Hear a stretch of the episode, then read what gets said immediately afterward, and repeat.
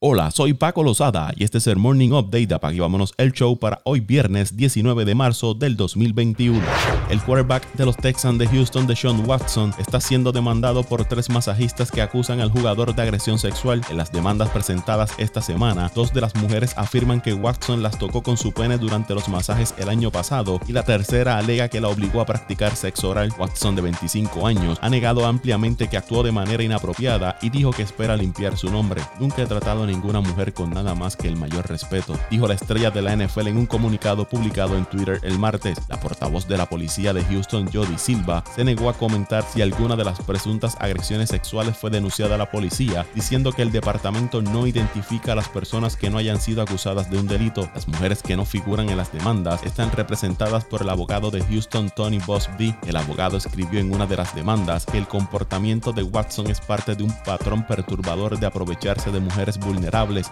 Bosby publicó el jueves una foto de una carta de la NFL en su cuenta de Instagram que indicaba que la liga había iniciado una investigación. La carta de Lisa M. Friel, abogada especial para investigaciones de la NFL, decía que es su trabajo investigar cualquier alegación que pueda involucrar una violación de la política de conducta personal de la liga. La carta continuaba diciendo que la liga había abierto una investigación sobre estas acusaciones. Las presuntas agresiones tuvieron lugar en una de las casas de las mujeres, un hotel de Houston y un edificio de oficinas en la ciudad según las demandas. Afirman que Watson se conectó con las mujeres a través de las redes sociales donde anunciaban sus negocios y llevaron a una de ellas de Atlanta a Houston para recibir un masaje.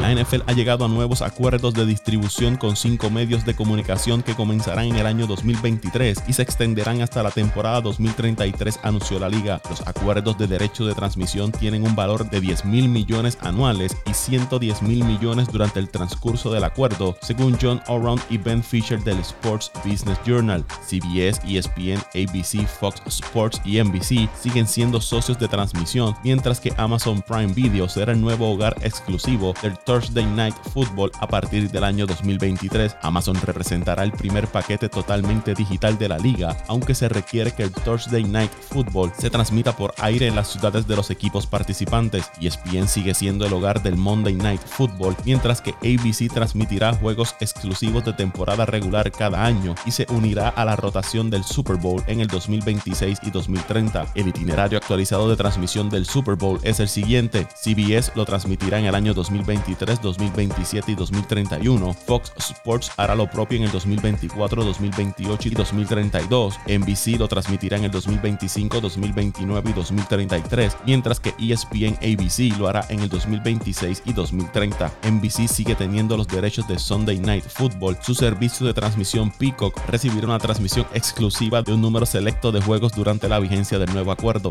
CBS todavía tiene los derechos del paquete de la tarde del domingo de la Conferencia Americana de la Liga y los juegos también se transmitirán por Paramount Plus. Fox Sports renovó su acuerdo para transmitir los juegos de la tarde de los domingos de la Conferencia Nacional y también amplió sus derechos digitales para incluir su servicio de transmisión Tubi. Según los nuevos acuerdos de derechos, espera que los ingresos por medios de la NFL superen los 10 mil millones por temporada, según prensa asociada.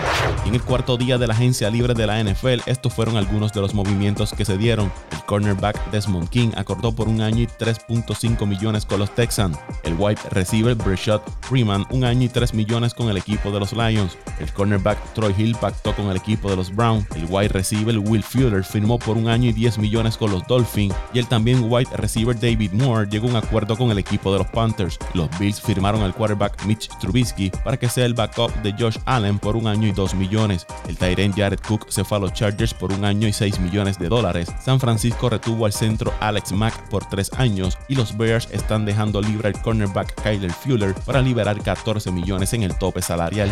El novato Anthony Edwards anotó 42 puntos para llevar a Minnesota una victoria 123 a 119 sobre el equipo de Phoenix. Edwards hizo historia en convertirse en el tercer jugador más joven en la historia de la NBA en anotar más de 40 puntos al hacerlo a los 19 años con 25 días de edad. El primero en la lista lo es LeBron James, que lo logró a los 19 años y 88 días de haber nacido. Segundo se encuentra Kevin Durant con 19 años y 200 días. Tercero ahora se coloca Edwards y cuarto se encuentra Carmelo Anthony, que lo consiguió a los 19 años con 306 días. Carl Anthony Towns anotó 41 puntos con 10 rebotes y 8 asistencias. Town y Edwards se convierten en la quinta pareja de la NBA en anotar más de 40 puntos cada uno en un desafío desde el año 2010. Por los Suns, Devin Booker marcó 35 puntos.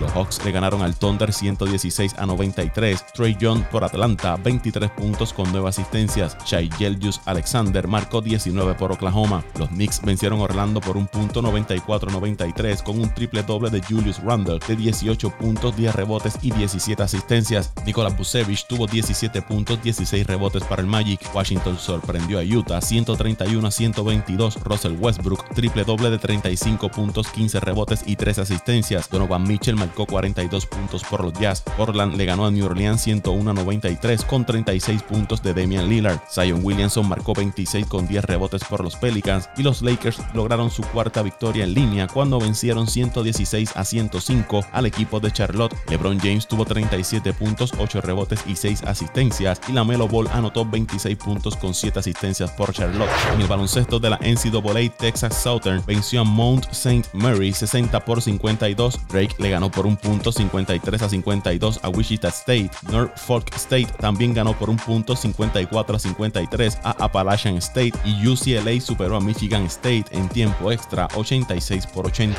En el boxeo, el mexicano Ángel Tachiro Fiero se levantó de la lona en dos ocasiones y noqueó al puertorriqueño Alberto Explosivo Machado en un combate celebrado en el Albergue Olímpico de Salinas, Puerto Rico. Machado arrancó de buena manera enviando a la lona en dos ocasiones al mexicano, sin embargo, Fiero fue de menos a más hasta que logró conectar con la mano izquierda a Machado para enviarlo a la lona y terminar ahí la batalla. El final de la pelea llegó a los 47 segundos del sexto asalto. Con este resultado, Tachiro Fiero mejoró su marca profesional a 18 victorias, una derrota y un empate con 14 knockouts, mientras que Machado, que no peleaba desde diciembre del 2019, se quedó ahora con un récord en el boxeo de 22 victorias, 3 derrotas con 18 knockouts. En otros resultados, el ex campeón mundial Ángel Tito Acosta ganó por decisión unánime a Gilberto Mendoza luego de 8 asaltos.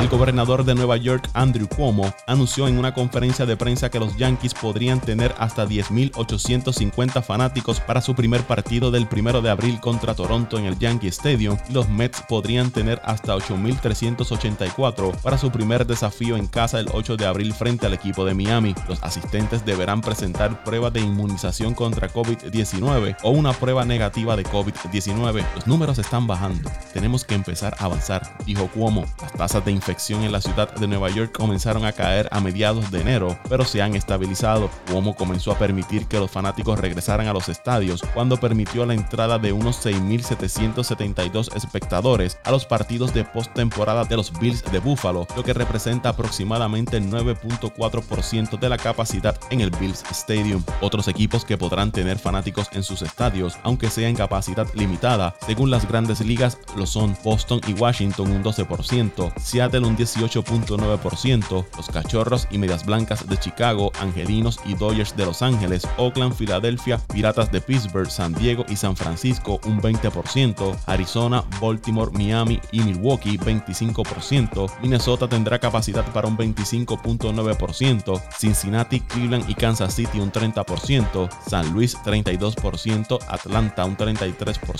Tampa Bay un 40% y Colorado un 42.6% de capacidad.